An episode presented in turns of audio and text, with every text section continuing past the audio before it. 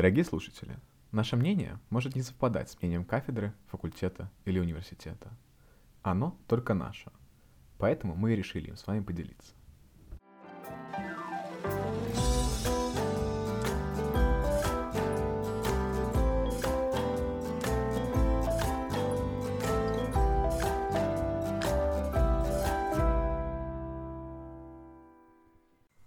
Добрый день, дамы и господа. Меня зовут Игорь Рябцев. А меня Дима Бакшеев. И сегодня мы хотим поговорить на одну очень интересную тему. Я начну, пожалуй, с предисловия. Это поговорка, которую часто приписывают Грейс Хоппер. Кораблю безопаснее всего стоять в порту, но он же не для этого строился. Собственно говоря, мы будем говорить сегодня о безопасности национальной, международной. Она так или иначе касается каждого из нас, и, возможно, поэтому она нам интересна. Дим, как ты думаешь?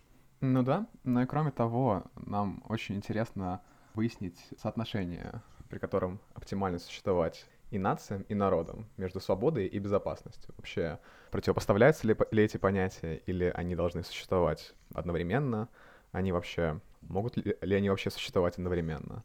У нас вообще сегодня есть специальный гость. Это Дани Клузен, студент второго курса международных отношений, написавший за свою жизнь больше научек, чем половина, я не знаю, ученых. А, а дальше представится сам. Да, большое спасибо за такую преамбулу к моему представлению. А, ну, в принципе, да. Я не могу сказать, что я специализируюсь на международной безопасности, но я изучаю Организацию Объединенных Наций, поэтому тема международной безопасности как бы идет красной нитью через процессы научно-исследовательской деятельности. Поэтому я постараюсь внести взгляд с точки зрения международных отношений на это понятие и, возможно, открою некоторые новые грани этого понятия для студентов-правоведов. Итак, мы можем перейти к определению вообще безопасности. Очевидно, что есть э, самое логичное и базовое — это состояние и положение, когда опасности нет, но оно нас не устроит. А, Дим, как, как ты определил бы безопасность как таковую? Ну, в целом, на, на, надо определиться вообще, чья безопасность в, в каждом из случаев, международная и национальная. Я придерживаюсь мнения, что нужно уйти от понятия безопасности нации, потому что ну, нация — это в целом фикция. Не существует нации как там, какого-то физического индивида одного, или не существует международных каких-то организаций или государств или международного сообщества как какого-то там целого. Его нельзя пощупать.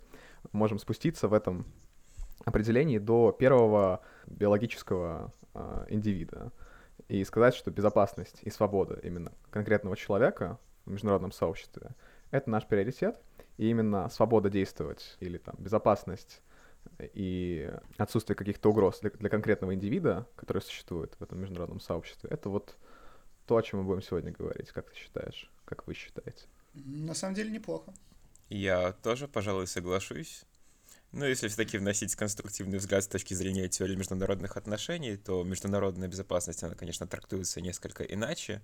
Э, особенно в современном глобализирующемся мире, это больше понятие, которое позволяет государствам поддерживать свой суверенитет э, в условиях международного сотрудничества, причем во всех сферах, хотя это понятие намного усложняется в современном мире, и даже это определение уже не придает его полного значения.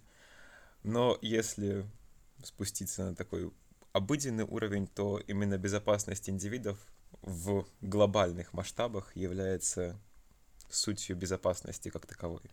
Ну а еще, скорее всего, если мы определяем э, безопасность через э, суверенитет, мы определяем неизвестное через неизвестное. Потому что тогда мы должны понять, что такое суверенитет, а суверенитет, ну, я думаю, что мы еще про это сегодня поговорим. Вообще, какой взгляд у вас обоих, если а, противопоставление между понятием свободы и понятием безопасности. То есть могут ли они существовать, или все же нужно выбирать ползунок безопасности и ползунок свободы, и они как бы взаимосвязаны? Ну, мне кажется, на этот вопрос довольно просто можно ответить. Абсолютная свобода, она же часто приводит пример какие-нибудь анархические режимы, она не способствует безопасности, потому что когда ты не берешь на себя обязательства, ты можешь делать все, что хочешь, а человеческая натура, она так устроено, к сожалению, на данном этапе, что если тебе предоставляется полная свобода действий, ты можешь делать всякие ужасные вещи. Это мое мнение. А можешь не делать в целом? Я, как бы, ну, я могу, я, я могу не делать, а какой-нибудь э, опасный элемент будет делать. Я бы сказал, что свобода в одной связке находится с ответственностью. Это очевидно, как бы. Но безопасность является таким понятием, которое включает в себя и свободу, и ответственность. Поэтому, безусловно, безопасность зависит от, отве- от свободы, от доли уровня свободы и уровня ответственности, которую готовы брать на себя люди, индивиды и государства, и какие-то субъекты международного права и международных отношений. Поэтому, безусловно, все эти понятия, они находятся в одной вязке, они связаны между собой. Окей, okay, тогда задам вопрос немножко по-другому увеличивается ли свобода, если уменьшается безопасность? И уменьшается ли безопасность, если увеличивается свобода? Mm. Насколько это жесткая связка? Как будто связка mm. очень жесткая на самом деле. Потому что, ну, всегда приводят пример классический, как началась Вторая мировая война, э, условно какие-то, ну, Лига наций, часто ее обвинят в этом, то, что она не усмотрела и предоставила слишком много свободы определенному государству и так далее. Есть же такая точка зрения? А, она, тут я выскажусь как студент-международник, она, конечно, есть, но скорее здесь сыграла роль политическая воля государств. Они были не готовы создать ту более или менее универсальную систему, которая есть сейчас. Проблема Лиги наций была в том, что она условно противопоставляла одни государства другим. Были государства, которые находились в изоляции, и даже после включения в Лигу наций они оставались изолированы в ней. Сейчас эта проблема пытается решаться внутри ООН, но и ООН не лишена недостатков, как бы. Поэтому я бы сказал, что здесь возможны какие-то более-менее положительные аспекты. То есть увеличение свободы не всегда ведет к снижению уровня безопасности, точно так же, как и увеличение безопасности не ведет к снижению уровня свободы. Но здесь нужно посмотреть в каждом конкретном случае, потому что, опять же, решает именно политическая воля государств или участников какого-то процесса. Окей, mm-hmm. okay, выражу свое мнение.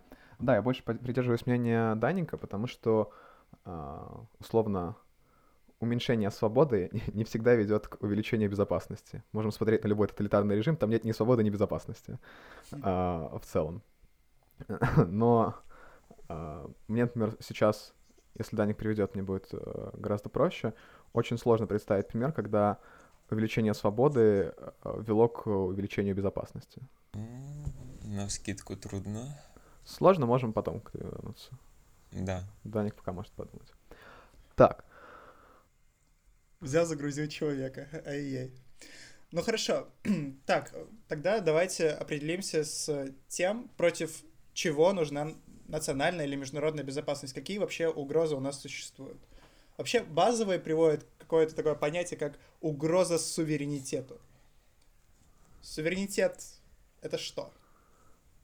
Ну, по классике, самостоятельность государства в осуществлении своей внутренней и внешней политики. Ну, это такое заезженное определение, которое знают все и вся, еще, наверное, со школьных времен. Да. И которое по- ничего в целом не отражает. Да, почему оно, почему оно плохенькое? Ну, мне кажется, оно плохенькое, на самом деле. Можете мне помочь в этом? Ну, в целом, я могу сказать, что э, и суверенитет, наверное, сейчас не так определяется, и главная угроза, ну, одна из главных угроз, это, это тоже не суверенитет. А, что я имею в виду? У нас есть угрозы и странам, но они сейчас, наверное, меньше распространены, Даник меня может слегка исправить. Я что имею в виду? Достаточно часто в последнее время угроза поступает не от страны к стране или не от какого-то, какой-то международной организации к международной организации, а скорее от э, страны к своим гражданам. И против такого давления у международного сообщества очень мало э, каких-то инструментов. а, просто потому, что мы как раз приоритизировали суверенитет, а самостоятельность в осуществлении внешней и внутренней политики как раз и предполагает, что если государство решило сделать что-нибудь э, нелицеприятное со своими гражданами, то никто не может ему ничего противопоставить. Ну, собственно говоря, да, это так и есть. В основе этого принцип невмешательства во внутренние дела государства, который, в принципе, красной нитью, опять же, проходит в уставе ООН, и поэтому невмешательство во внутренние дела и предполагает, что если ты решил что-то сделать внутри своих границ, и это не влечет явных международных последствий, ты имеешь на это полное право. И никто тебе не помешает это сделать. Но здесь же опять возникает вопрос, а до какой степени нельзя вмешиваться в внутренние дела? Например, когда ряд государств вводит какие-то санкции против одного государства за какие-то вещи, которые этим государствам кажутся неприятными, невозможными. Они же внутр... Э, вмешиваются во внутренние дела государства напрямую. Это влияет на экономику, это влияет на социальную жизнь, это влияет на в целом отношения между этими государствами, то есть внешнюю политику э, того государства, против которого вводят санкции. Нет такого? Ну, тут сложно сказать, э, вмешивается ли оно во внутренние дела, потому что санкции — это как раз, я бы сказал, внешнее давление. Внутреннее — это если бы оно послало шпионов, которые там а, что-нибудь бы сделали с высшими, там, я не знаю, членами партии или еще что-нибудь, или там начали какие-нибудь протестные движения внутри страны. В данном случае, я бы сказал, это один из таких, сложно сказать, насколько эффективных, но базовых инструментов э, внешнего воздействия на, на, на государство из-за которого она может э, изменить свои какие-то внутренние э, векторы движения. Я бы не сказал, что это внутреннее. Э, я бы не сказал, что это да, вмешательство во внутренние дела. Напрямую. Это, м- это ну, скорее опосредованно. Ну, кос- косвенно, может быть, да, но напрямую так точно. Я склонен согласиться с Димой, потому что даже если рассматривать с точки зрения международного права, поправьте меня, санкции — это ну, на официальном уровне. Это инструмент именно международного э, влияния на государство. То есть официально санкции может вводить только Совет Безопасности ООН, и используют это в крайнем случае как э, меру воздействия на государство, которое проявляет агрессию или там, вступило в военный конфликт. А односторонние санкции государств, в принципе, как таковые, не, предусм... не предусмотрены. Поэтому ну, к, к сожалению, они не предусмотрены, но довольно часто практикуются. Это тоже э, может быть раскрыто позже. Э, на самом деле я имею в виду именно это косвенное воздействие, ведь, э, как Дима сам озвучил процедуру, санкция вводится, и государство вынуждено менять какие-то внутренние устройства или свою внешнюю политику, и именно так работает косвенное или опосредованное воздействия на государство. Ну, в теории вынуждены, я бы сказал. Вы, ну, я, в теории. Я... Конечно, в теории. Все, не, все то, не то, чтобы это было каким-то суперэффективным механизмом. У нас существует куча стран под санкциями. Берем какие-нибудь экстремальные кейсы уровня там, Северной Кореи, которые существуют под адовыми санкциями, но что-то ей ничего не мешало продолжать э, угнетать своих граждан в концлагерях и все остальное. Как-то этот механизм, он, он, наверное, нормально работает, когда э, мировое сообщество хочет в лице там некоторых государств изменить какие-то небольшие черты, там типа давайте-ка вы вот не будете вот так делать, и государство под внешним давлением говорит, окей. Но когда государство изначально очень странно себя ведет, и у него курс построен как раз на этом, менять какую-то коренную структуру своего там, как это сказать,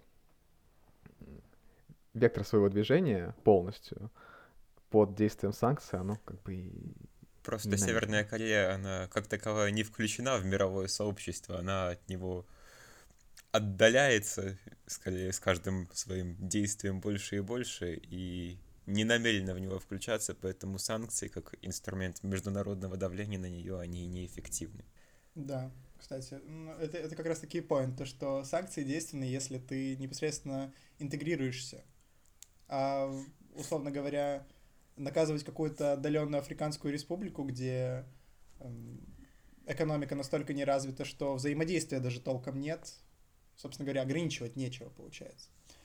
Ну что ж, какие еще вообще существуют угрозы безопасности?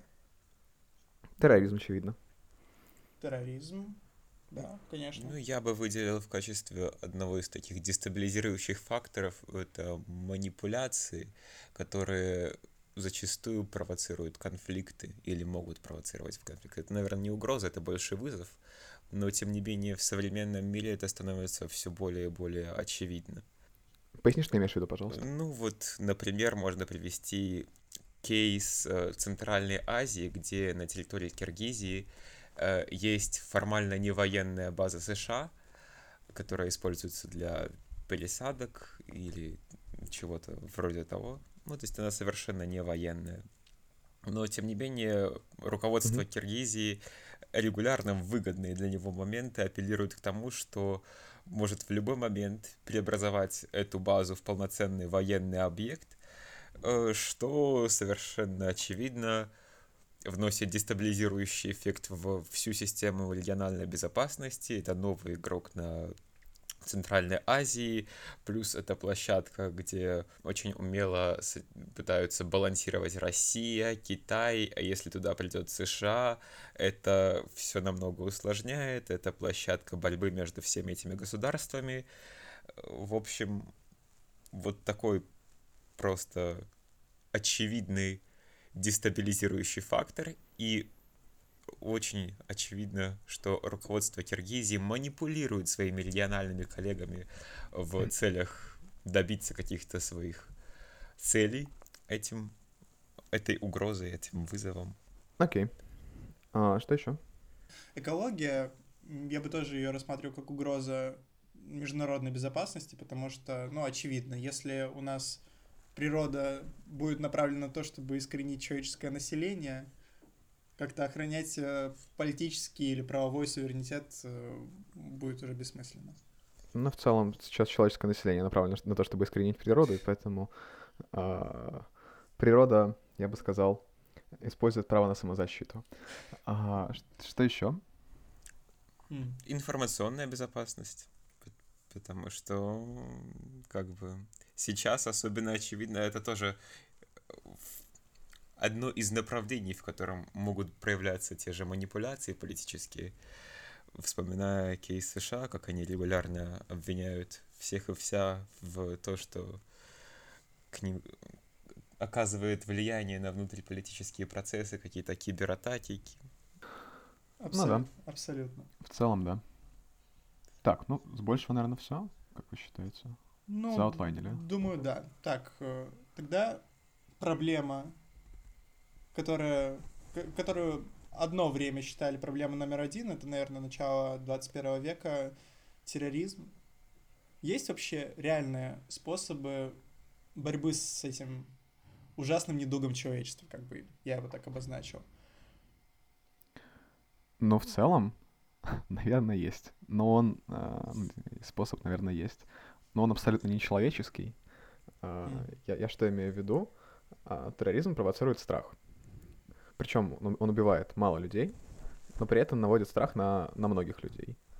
Наверное, ну это своеобразное решение, я не уверен, что это вообще решение. Это часть человеческой натуры. Мы, как люди, у нас есть, э, как это сказать, мысленное искажение на, на негативность. То есть мы воспринимаем негативную информацию, какое-то резкие негативное события гораздо более а, четко, чем какие-то позитивные тенденции, которые долгосрочные, и какие-то позитивные события, которые тоже существуют краткосрочно. И поэтому, наверное, единственное, что мы можем сделать, но опять же, я не уверен, что это реально, это убрать э, новости про террористов, терроризм просто из инфополя.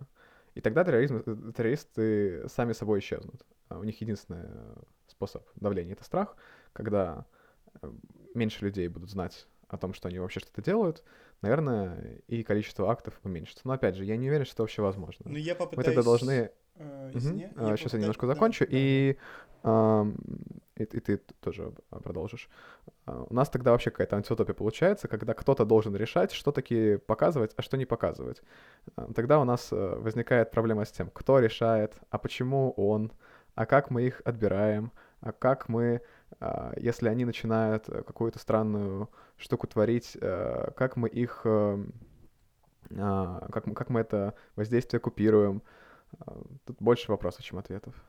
Да, я хочу тебе немного предоставить иную точку зрения, скорее даже оппозиционно к твоей.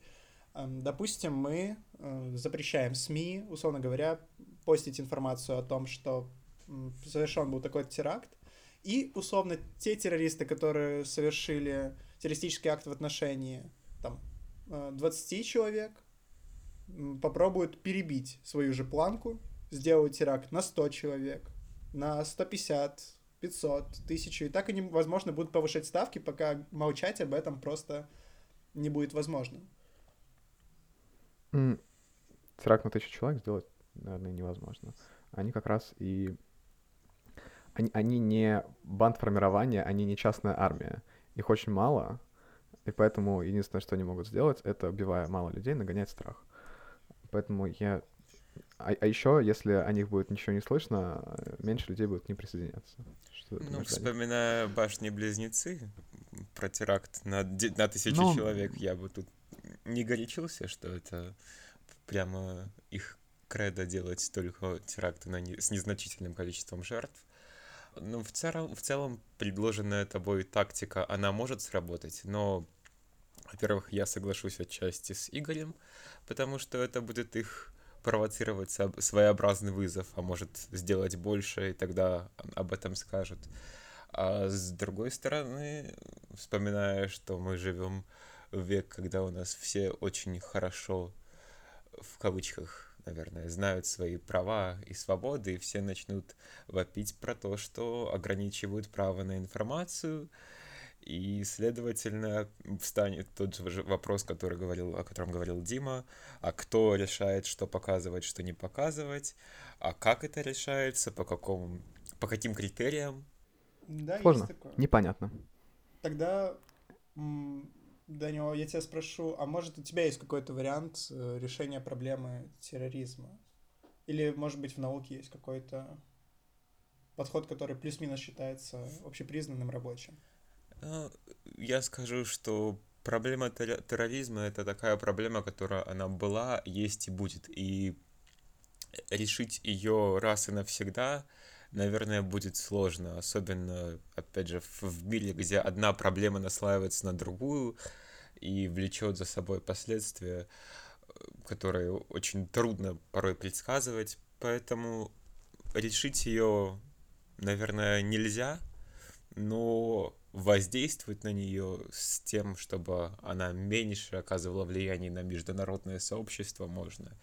И для этого, ну, наверное, пока у нас не хватает единства мирового сообщества, в его решительности сотрудничать э, в целях каких-то приостановить действия тер- террористических формирований. Э, хотя формально это международное сообщество проявляет все признаки того, чтобы единым фронтом выступать против них, но в реальности пока эффекта от такого сотрудничества ввиду очень сильных разногласий нет.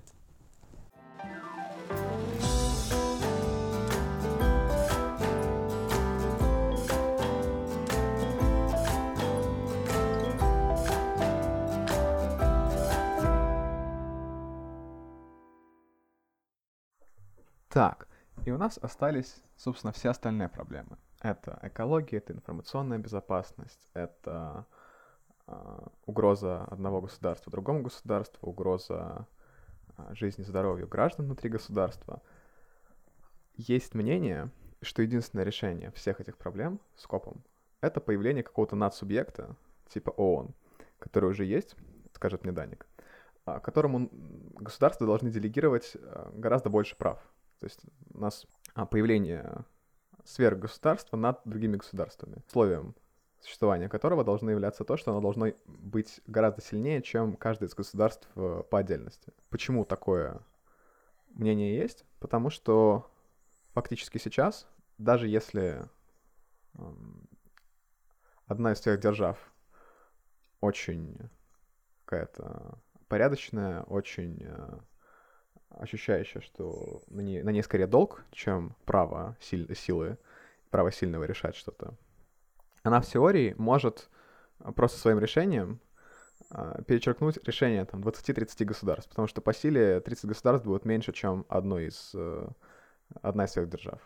И поэтому для того, чтобы уравнять шансы, для того, чтобы у нас получилось действительно суверенное равенство государств, а не право сильного, если этот сильный очень захочет, мы должны уравнять всех субъектов международных отношений и создать надсубъект, который может, собственно, решать, что и как делать, координировать действия и, а, ну, естественно, как главная черта власти, применять правомерное насилие в отношении тех, кто этот порядок международный нарушает. Каково ваше мнение? Вообще, на самом деле, я попробую высказаться. На самом деле здесь э, я ничего спорного не вижу. Более того, я могу найти определенное подтверждение твоим словам. Почему, как я считаю, национальное право или вообще что-либо э, на национальном уровне, именно связанное с регулированием отношений, является эффективным. Не в том плане, что э, общество процветает и так далее, а почему нормы работают? Потому что они обязательны к исполнению. Международное право в этой части, ну, можно сказать, немного хромает. Даже обязательные нормы могут избегаться относительно какими-то простыми последствиями. Иногда вообще зачастую без последствий никаких. И в этой части я вижу вот определенную проблему текущей системы в том, что государства могут не исполнять определенные свои обязательства, а за это получать минимум санкций, наказаний и так далее. Собственно, окей. Нет. Таник, а как же суверенитет? суверенитет. Больная тема, я думаю, будет при создании такой структуры. В целом это повлечет очень большой такой кластер проблем. Во-первых, никто не гарантирует, что в рамках подобной наднациональной структуры будет достигнуто то самое равенство, о котором ты говоришь. Э, с одной то есть в теории, да, это все хорошо, равенство, оно то существует и в ООН фактически, э, вернее, фактически? юридически. Угу, юридически, да. А вот фактически его найти трудно, хотя с точки зрения всех уставов и принятых документов, там у нас все субъекты равны. А совбез? Ну, совбез — это вообще особая тема. Ну, точно так же, как и в Лиге наций, они эту проблему в ООН не решили, и есть определенная верхушка привилегированных государств, которые отвечают за самые ключевые вопросы. Ну, имеется в виду вопросы безопасности. Поэтому никто не гарантирует, что в подобной рода структуре не будут доминировать те же Соединенные Штаты или Китай, и их голоса не будут доминирующими или решающими в процессе принятия каких-либо решений. Тогда э, невероятно провокационная мысль. Сори за заранее за нее. Я в нее сам не до конца верю, но она как решение проблемы, э, судя по всему, единственная. В таком случае для э, всеобщей международной безопасности мы должны разделить эти сверхдержавы на какие-то части в соответствии с их населением, в соответствии с национальностью проживающих в них а, людей, а, чтобы они были примерно равны э, среднему государству на планете Земля. Потому что действительно, иначе, каких бы надсубъектов мы ни, не создавали, у нас получится, что эм, какой-нибудь Науру ест капусту, США только мясо, и в среднем у нас все едят голубцы. Иначе как-то все это получается, да, действительно очень грустно. Как вам такая мысль? Дим, я тебя попрошу Э, как-нибудь обозначить э, точнее критерии разделения. Я не совсем понял, как ты предлагаешь их делить. Скорее всего, в соответствии с э, национальностями людей, которые там проживают. Но как возможно привести к равенству миллиардное население Китая, 140 миллионное население России, 300 миллионное Америки и так далее? Китай тоже неоднороден. У Китая тоже есть куча национальных проблем, одно из решений которых, прошу прощения всех китайцев, возможно, совсем не уверен, будет дать суверенитет некоторым областям. Я, я понимаю, в Китае, что... В, Ки- в Китае есть автономные области, но это, скорее всего, речь идет в большей степени о Тибете, который Да, и о Тибете тоже. Но в целом говорить о том, что Китай может предоставить кому-то из своих нетитульных национальностей суверенитет, конечно, рано. И я не думаю, что э, государства суверенные пойдут на такой шаг. Опять же, все упирается в политическую волю государств. И готовы ли они пойти на такие меры, Очевидно, нет. пусть даже и в благородных целях международной безопасности. Очевидно, нет. Право сильного. Но тут другая мысль. Есть предположение, я тут базируюсь скорее на теории общественного договора, что вся история человечества в политико-правовом смысле представляла из себя постепенное делегирование прав все выше и выше. То есть изначально были, например, просто индивиды, которые в определенный момент делегировали свое право на насилие а, старейшинам, условно.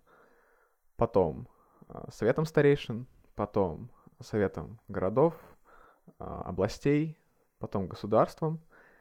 И, возможно, следующим шагом будет делегировать права а, государств, которые изначально были делегированы э, индивидами, их старейшинам, какому-то международному сообществу в лице, условно, ООН или другой организации.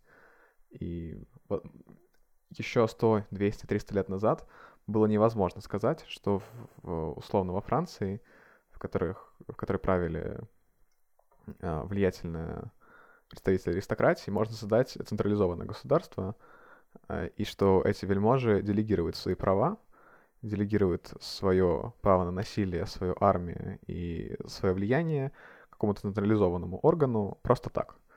Но это в конце концов произошло, и, возможно, в международном сообществе произойдет то же самое. Эта мысль очень адекватная, как по мне, да. Но хочется тут скорее поговорить о том, что э, почему это точно невозможно. Э, приведу пример. Э, Стопроцентное средство предотвратить ядерную войну, убрать ядерное оружие у всех и запретить его использовать, разрабатывать и так далее в любой форме. Это точно, это железобетонно 100% предотвратит ядерную войну, потому что воевать будет нечем. Но, чтобы это сделать, нужна, должна появиться волшебная палочка, которая вдруг нивелирует ядерный потенциал Северной Кореи, Российской Федерации, Соединенных Штатов, Франции, кого угодно. Мгм. И это невозможно. Как раз э, по той причине, которую обозначил Даник, это, э, Да- Даниил, это эм, та, та самая политическая воля. Ее ты нивелируешь... э, да, мне кажется, это почти невозможно. Да, я склонен согласиться. Но продолжая мысль Димы о том, что каждый раз передается делегирование суверенитета как бы, или самостоятельности на новый уровень, э, здесь можно ее продолжить классической теорией интеграции государств, когда постепенно развиваются интеграционные процессы, вплоть до политической интеграции, самый высокий уровень.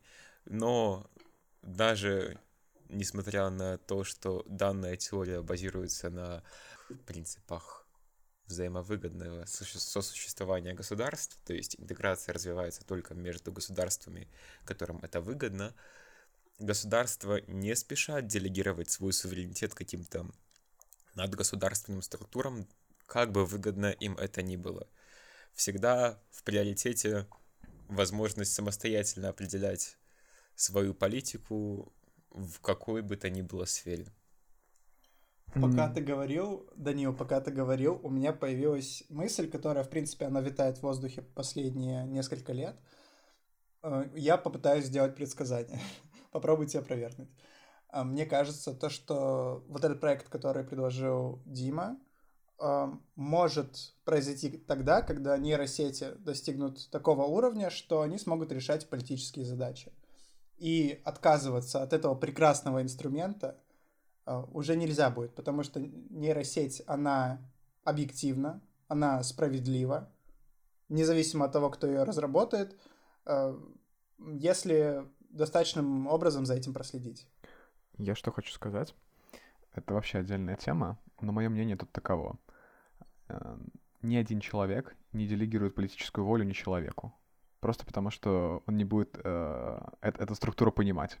У, на, у нас э, спокон веков шло отождествление там, правителей э, каких-то государств с э, просто людьми. Там, э, Россия, условно, там у нас э, сильная какая-то еще э, местами доминантная структура, которая оказывает огромное влияние. Влияние она не оказывает.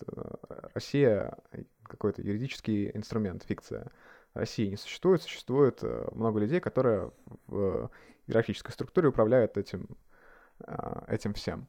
Но мы, желая отождествить э, свойства системы со свойствами человека, пытаемся наделить ее вот такими вот характеристиками. И поэтому мы не, просто не сможем в здравом уме, если это не будет организовано через насилие. Вот тогда окей, тогда да, тогда легко. А потом мы нормализуем и свыкнемся мы не сможем в здравом уме делегировать э, каждый из нас нейросети, которую мы не сможем понимать, потому что это, она будет уже слишком сложной, э, какие, какое-то принятие решений. Мы не можем делегировать кому-то что-то, не понимая этого чего-то. Дима практически высказал ту же мысль, которую хотел сказать и я.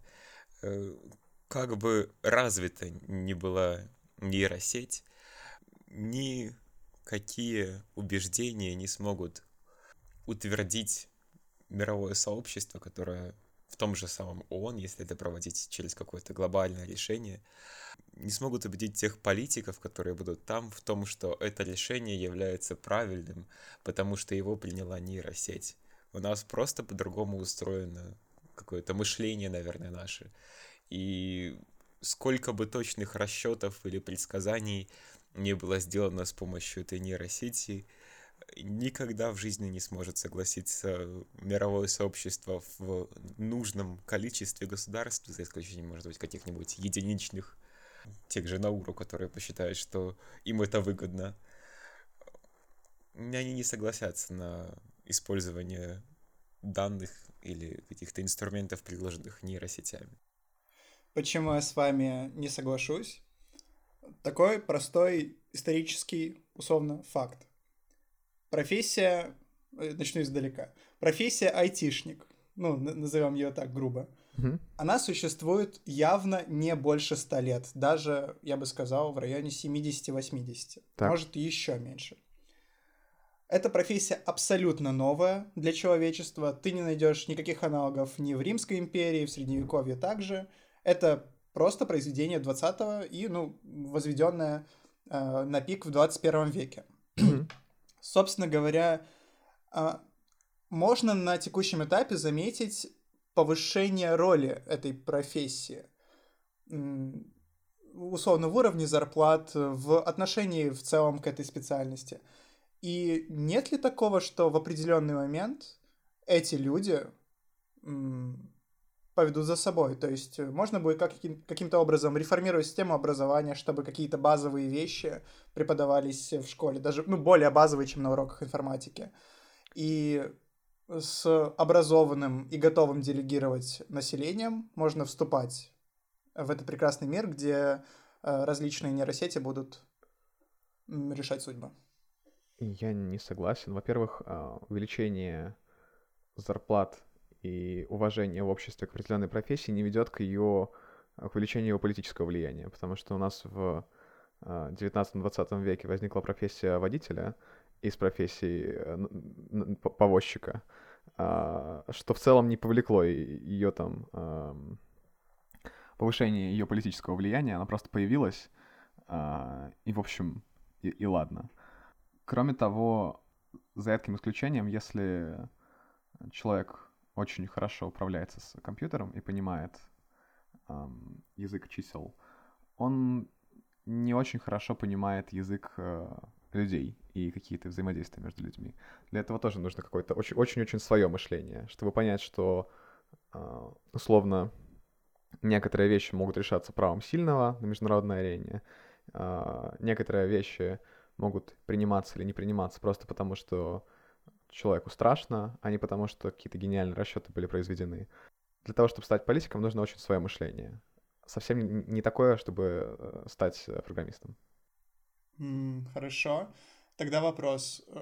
Через 10 лет, не дай бог, конечно, но тем не менее, э, случится какая-то страшная проблема со здоровьем. У, может быть, у тебя, может быть, э, ну, не будем приводить никакие Ага, не примеры дай бог. конкретные. Но тем не, не дай бог, ну, конечно.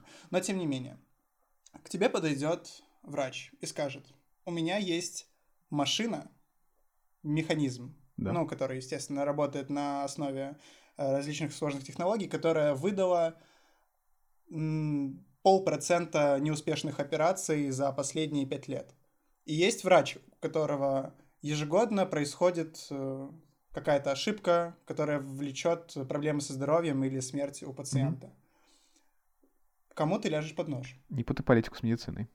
Не путай политику с технологиями. Это совсем разные вещи. Это абсолютно не связанные друг с другом вещи. Мы уже делегировали а, очень много из своего здоровья вещам, которые мы не понимаем.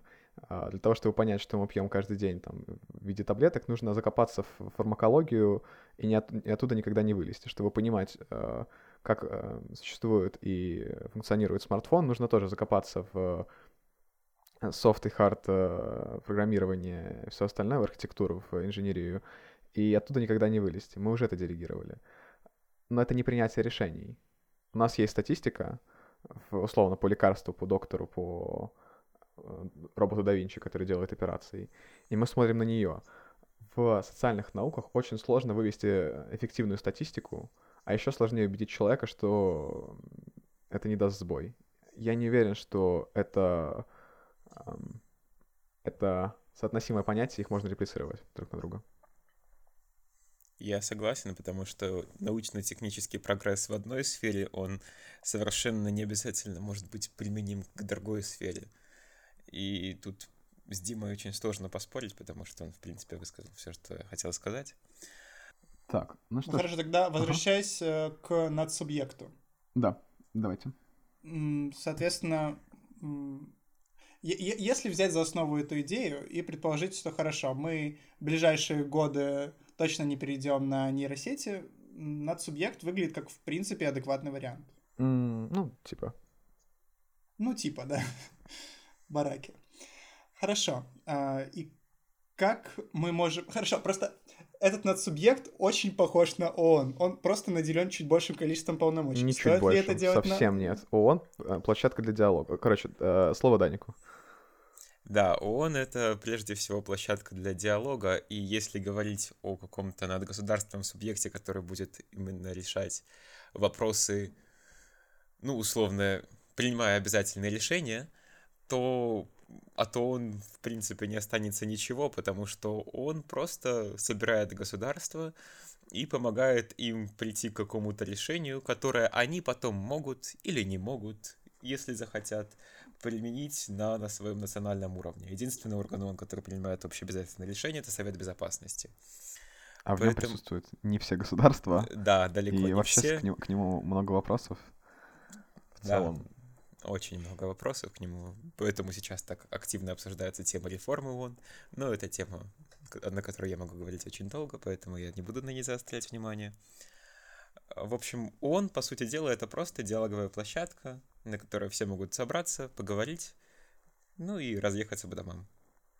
Я поясню, почему я упомянул в этом контексте ООН. Все-таки существо... одновременное существование ООН и вот организации, которую э, э, ввел в наш разговор Дима, оно же невозможно. Как может быть э, условный совбез параллельно с каким-то всевластвующим органом? Это же невозможно. Придется либо убирать э, ООН, либо его очень структу- переструктурировать, реформ... реформировать и так далее. И Я бы иду больше, если создавать такую структуру, то в целом ставится под вопрос необходимость концепта государства. Потому что если эта м, структура будет обладать большими полномочиями, то в чем тогда суть государства? Фактически государство превращается в какой-то э, регион в общем мировом глобальном государстве. Есть да, такое. да. И в целом я тут не вижу... Нет, а, проблемы есть. Подводные камни есть. Их очень много. Но как будто мы видим успешно существующие государства, даже очень большие. И почему бы не, не повысить ставки и не сделать одно очень-очень большое государство с э, ладно, там, искусственным интеллектом, который а, будет разбираться во всей этой невероятно огромной бюрократической машине, которая создастся по итогу, который рассудит какие-то части а, новоявленного государства. Но в целом э, я не вижу варианта решения всех э, описанных выше проблем, эффективного варианта решения описанных выше проблем э, без какого-то надсубъекта. Потому что к консенсусу прийти государства на данный момент не могут. Ну, проблема лишь в том, что реализация подобного проекта возможна только если на Землю упадет метеорит, останется в живых 5000 человек, одними из которых будем мы с тобой, и мы условно сможем реализовать этот проект, и остальные просто не смогут поспорить, потому что все, что останется от Земли, это 5000 человек. Ну, условно. Нам нужна, короче, Третья мировая война. После Второй возникла да? ООН, да? А после третьей возникнет наше с тобой прекрасное творение. Да, Нет, возможно. вот Даниил сейчас пошутил, а где-то в Северной Корее Ким Чен Ын услышал... Летит запуск... метеорит. И запуская... Э, решил отколоть от Луны маленький кусочек. Половину.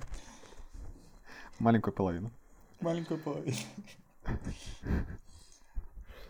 Тема а... на самом деле такая скользкая, знаете, пропаганда Третьей мировой войны звучит не очень прикольно. Не пропаганда. Но, нет, а, мы а не если... пропагандируем, давайте, да, не, не путать это у нас, засудят да. в таком случае. Ну не то, а что а засудят, если... я, я сам себя засужу, потому что а, мы тут вообще-то решаем а, проблемы гуманизма, а Третья мировая война и оставление пяти тысяч человек вообще-то антонимичны э, гуманизму. Тогда нет смысла решать все проблемы, которые мы описали вместе взятые, а, даже если мы перестанем вдруг э, резко размножаться, я не знаю, в каком поколении оставят на пять тысяч человек в сотом, в тысячном. Я думаю, что даже не в этом. От 7 миллиардов будет Так трудно. что, да.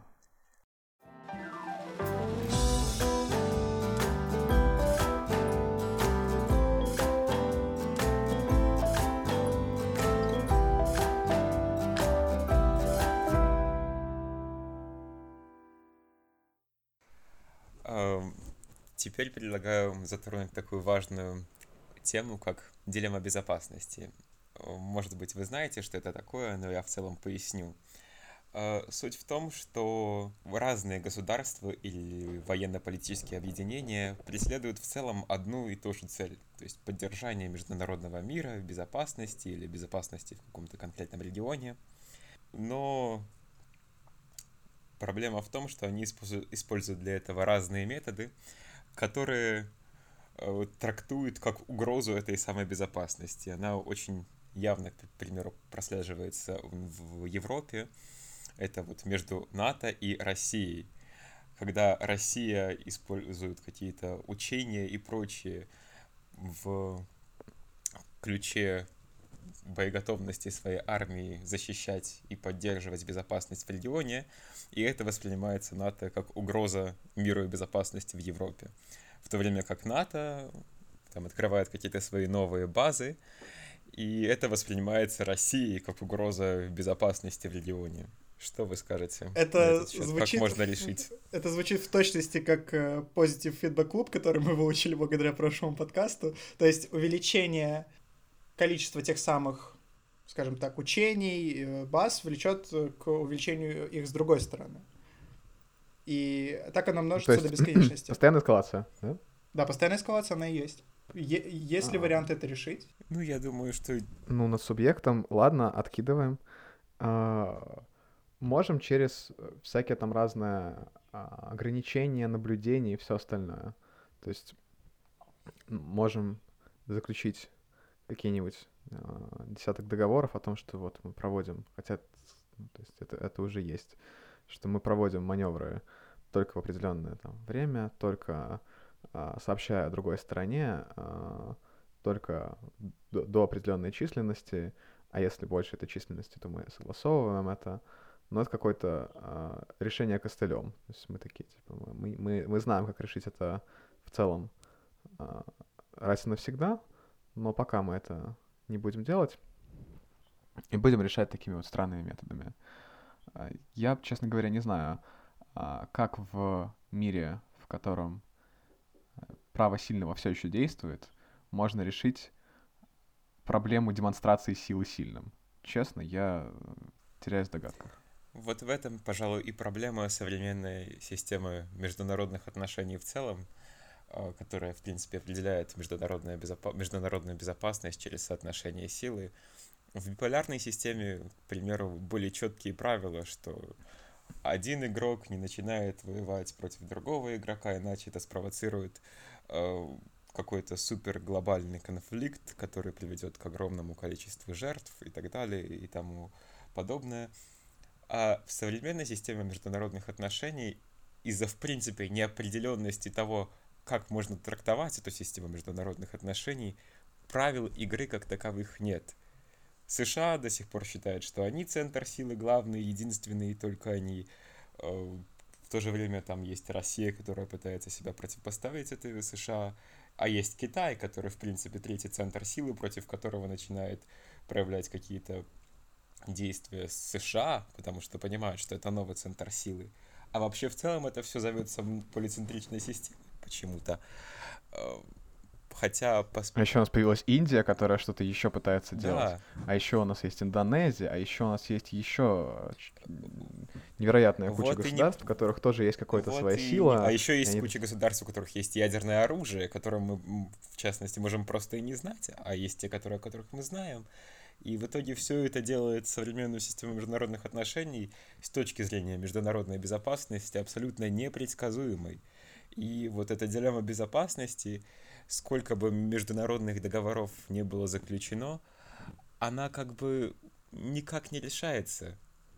И единственный выход, возвращаясь к нашему предыдущей дискуссии, это создание какого-то единого пространства государства, структуры, где не будет никаких идеологий, и где реально государство и политические лидеры смогут мыслить в одинаковом ключе, представлять э, поддержание международной безопасности э, в одинаковом ключе и использовать для этого, следовательно, одинаковые средства. Я хочу просто сейчас побыть немного ребенком и э, спросить детский вопрос.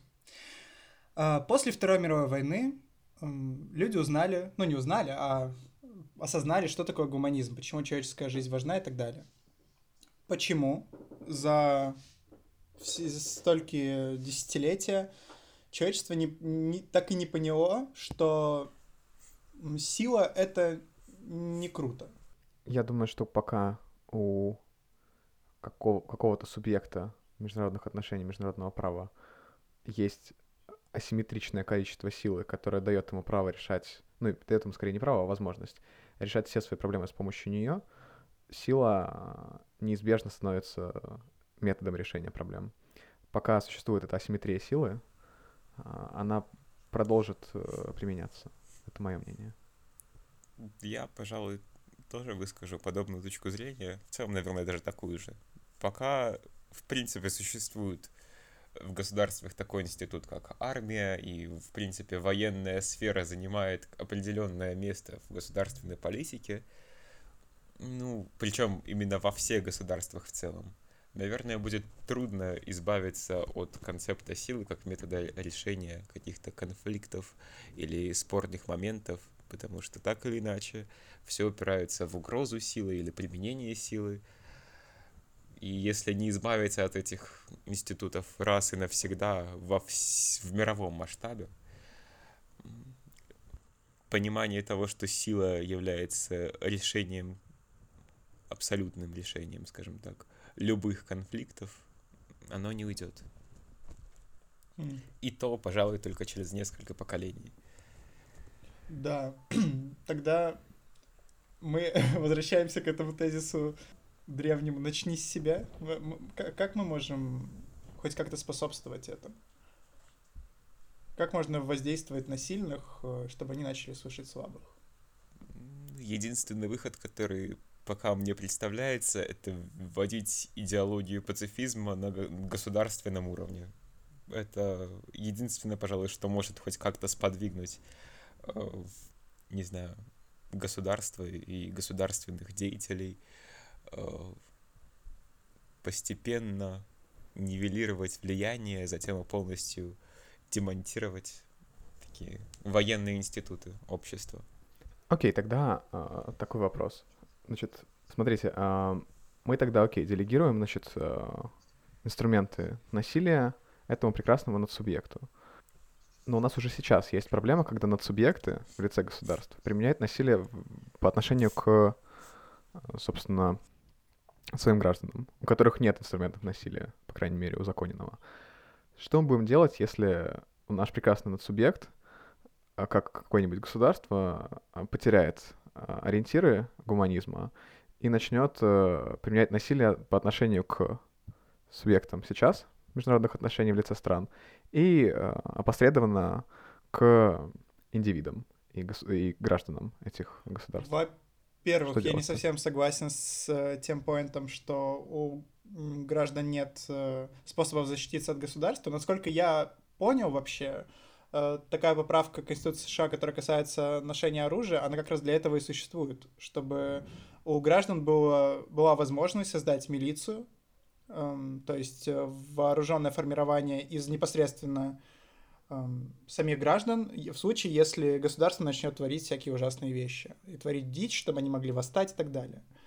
Так что, в принципе, есть э, возможности. И по аналогии стоит, возможно, сохранить э, в равной доле у остальных государств возможность создавать свои э, вооруженные формирования, которых будет недостаточно для того, чтобы просто взять и захватить другое государство, но достаточными, чтобы при условных тоталитарных замашках этого надсубъекта восстать против него? Что-то такое?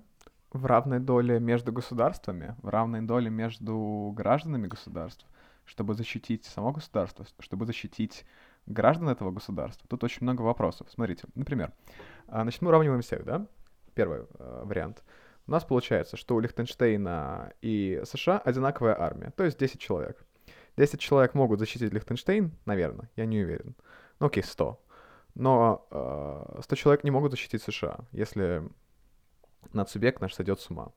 Кроме того, а, если мы эти 100 человек высадим вообще в какую-нибудь Науру, то они у нас просто будут сверхсилой. Дальше, если мы будем придерживаться концепции того, что нужно удельное количество силы на количество населения, у нас все равно получится Китай и Индия, которые будут э, невероятными э, субнадсубъектами которые внутри этого субъекта могут применять силу, потому что у них такое же количество армий э, в таком же соотношении существует, которое было и раньше. Что делать? Я бы рассмотрел эту проблему несколько с другого ракурса. Если у нас в мировом масштабе у этого надсубъекта не будет армии как инструмента защиты себя и одновременно принуждения населения, то население, опять же, хоть в общемировом масштабе, сможет в любой момент прийти и не изложить этот субъект, потому что он состоит из таких же, по сути дела, людей. Тогда развей, то есть получается вывод. Получается вывод, что у этого субъекта нет другого выхода, как принимать э, решения, которые будут удовлетворять большинство населения. Ну, то есть они не будут оно не, он не сойдет с вот этого вот пути намеченного, гуман, гуманного. То есть, э, получается, если мы создаем этот надсубъект, значит, мы следуем исключительно теории договора как основной. И эм, логично из этого следования э, отступления будут невозможны уже в силу природы данного надсубъекта. Но мы возвращаемся к тому, что э, критики теории договора как раз-таки э, могут тут спорить, потому что не всегда оно работает так. Э, все-таки люди, они не настолько просты, чтобы просто договориться и выполнять. Всегда появляется какой-то доп. элемент. Нет такого? Ну, в силу того же человеческого фактора. То есть, э, хорошо, будет э, на тысячу правителей, ну, появится всего э, один, который захочет чуть больше власти, который захочет чуть больше агрессии, который захочет всего далее по списку. Ну, если мы рассматриваем данный субъект как институт, в котором все будут равны, то мнение одного не будет, не сможет переубедить мнение других И рано или поздно этот один, он в силу даже своих внутренних противоречий, так как он не будет получать того, что он хочет, то он будет вынужден отстраниться. А если говорить по поводу появления третьего субъекта, ну вот мне это как-то представляется как видимость принятия каких-то хороших решений, хотя в реальности это будет немножко не так, то здесь, опять же, нет инструмента, который сможет защитить этот институт. И если его решение, его, ну, условно, правление, хотя это, наверное, не совсем нужное слово в данном ключе, в данном контексте, э, оно не будет удовлетворять население Земли в данном контексте, то так как оно намного больше, это население с легкостью сможет не изложить данный субъект, а созвать новое, который, действия которого в реальности будут отвечать его интересам, потребностям. Мне, мне сложно представляется. То есть, окей, мы возвращаемся опять же к классической теории общественного договора с э, локовской теорией того, что при э, полном неудовлетворении людьми государства, они могут его не свергнуть. И у них есть такой вот инструмент последнего шанса. Я, честно говоря, не очень представляю, как это может произойти в э, глобальном поле. Ну, знаете, создание такого института, института пока тоже очень сложно представить, поэтому почему бы не представить его в таком ключе? Это будет та самая прямая демократия, и, наверное, реально работающая демократия, э, о которой так много говорят сейчас в мире в целом. И в связи с этим, кстати, хочется послушать э, ваше мнение касательно, эм, назову их так, методы, которые сейчас э, рассматриваются как фу, плохо, нехорошо, но в мире, который описали мы с вами ранее, они будут норм. Поясню. Пропаганда и цензура. И сейчас э, госпропаганда, она всеми в 100% случаев рассматривается как э, нечто э, ужасное, от чего нужно избавляться и так далее. Но в мире, где нужно будет пропагандировать именно правильные цели, демократичные и хорошие, будем ли мы тогда рассматривать пропаганду как что-то хорошее, что-то даже обязательное на определенном этапе? Я, честно говоря, не уверен. Потому что если мы рассматриваем этот наш субъект как субъект без идеологии, то что мы тогда будем пропагандировать? Ну, как этот субъект может существовать без идеологии, если он ставит какие-то конкретные политические цели? Достижение... А какие политические цели, если политика у нас борьба за власть, а власть уже вот она? Ну, политические в, в том плане, что ни один из э, субъектов, который подчиняется данному надсубъекту, не может каким-то образом ему противоречить. Соответственно, он должен выстроить э, свою деятельность таким образом. Нужно э, поставить цели там, развития социально-экономической такой-то среде, без, обеспечить безопасность, ту самую. А как ты ее сделаешь без каких-то политических изменений? Видимо, мы еще не подошли к общему пониманию этого надсубъекта, а, потому что...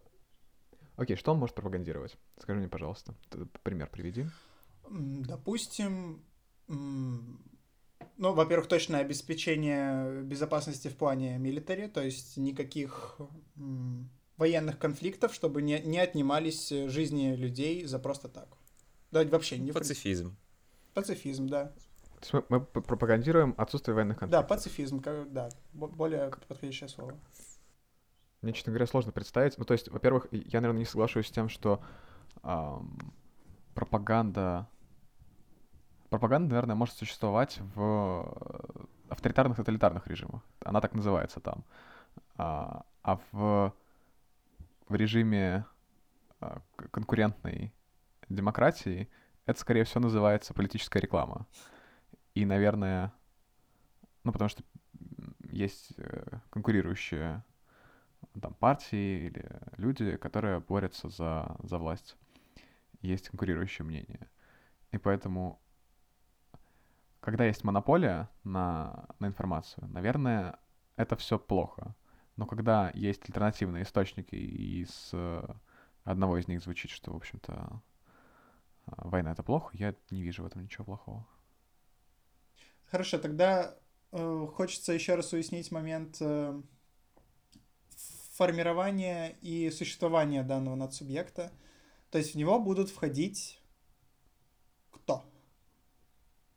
То есть кто будет непосредственно принимать решения?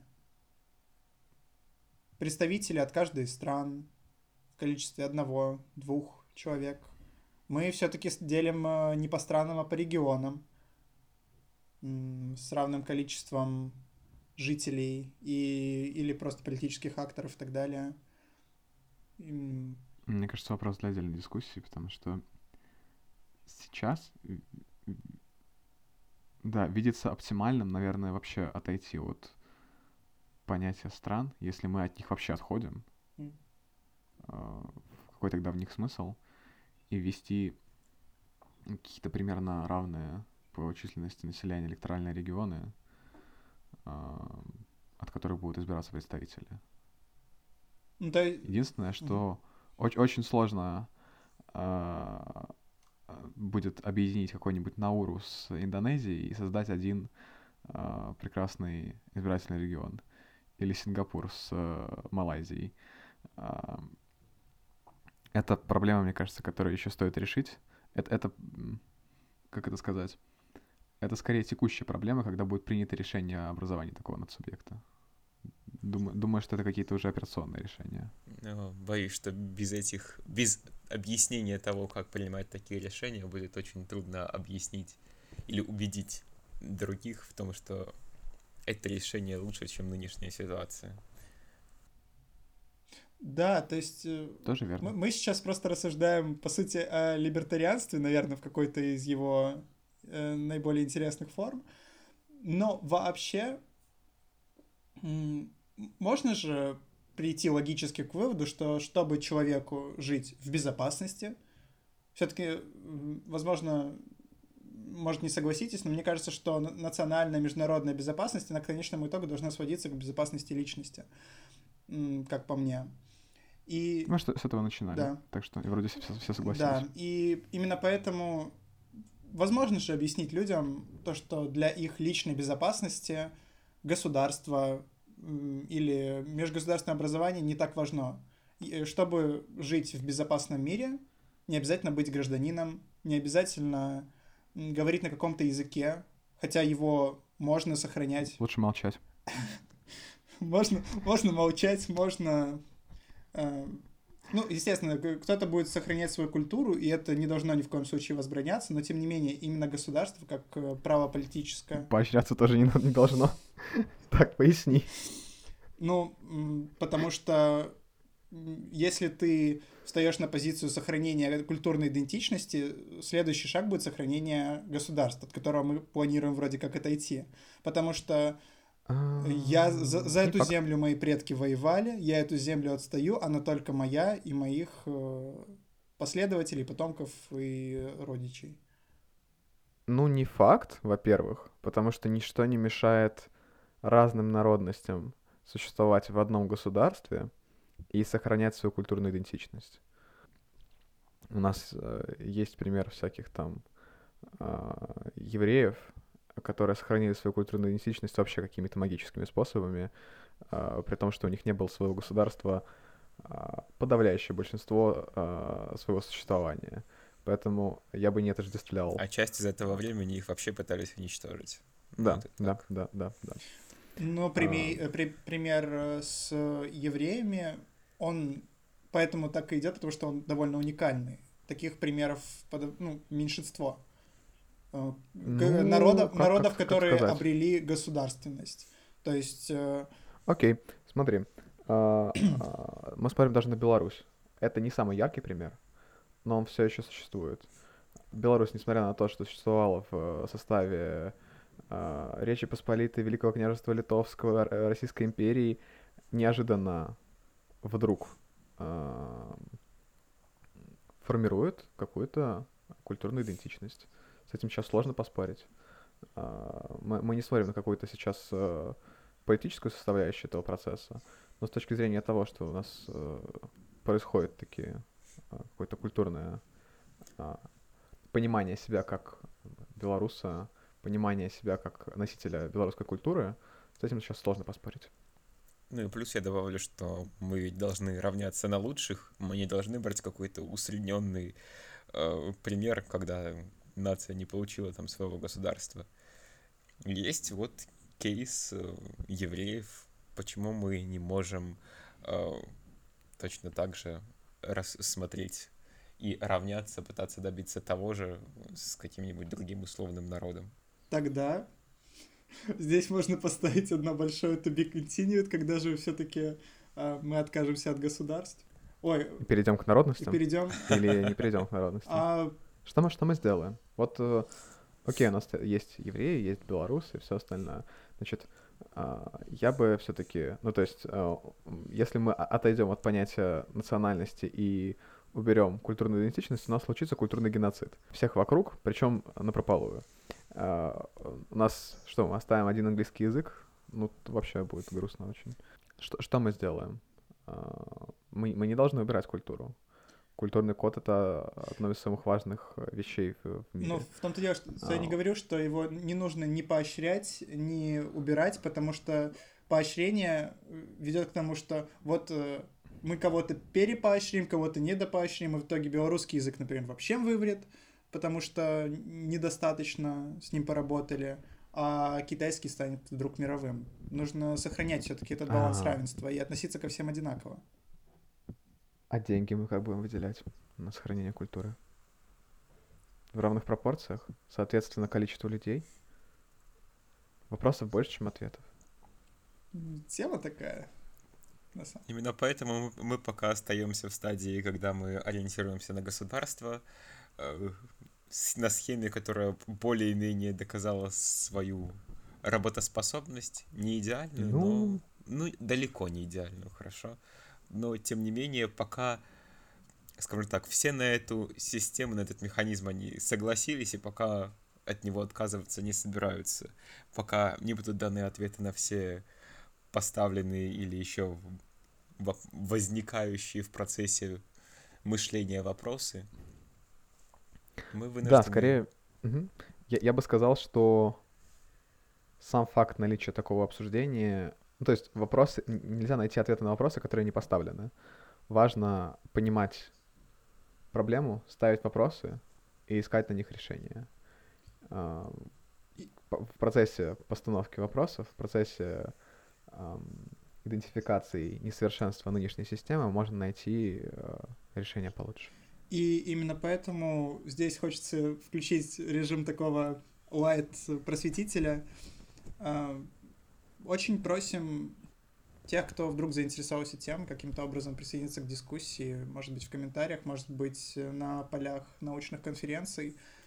Все-таки проблемы есть, и их действительно хочется решать. Каким образом возможно, с э, участием всего студенческого сообщества и научного в целом. Поддерживайте мою мысль, ребята, или это слишком пафосно? Без, безусловно. Это было бы прекрасно. Ну что ж. Всем спасибо. Думаю, что мы прекрасно поговорили. Я узнал очень много нового. Спасибо, уважаемые коллеги, за дискуссию. Мне было приятно принять участие. Да, спасибо большое тебе. Всем спасибо, всем пока. Спасибо, что прослушали наш подкаст. Мы еще раз благодарим нашего гостя за то, что он поучаствовал в нашей дискуссии и приглашаем вас присоединиться к нам в комментариях.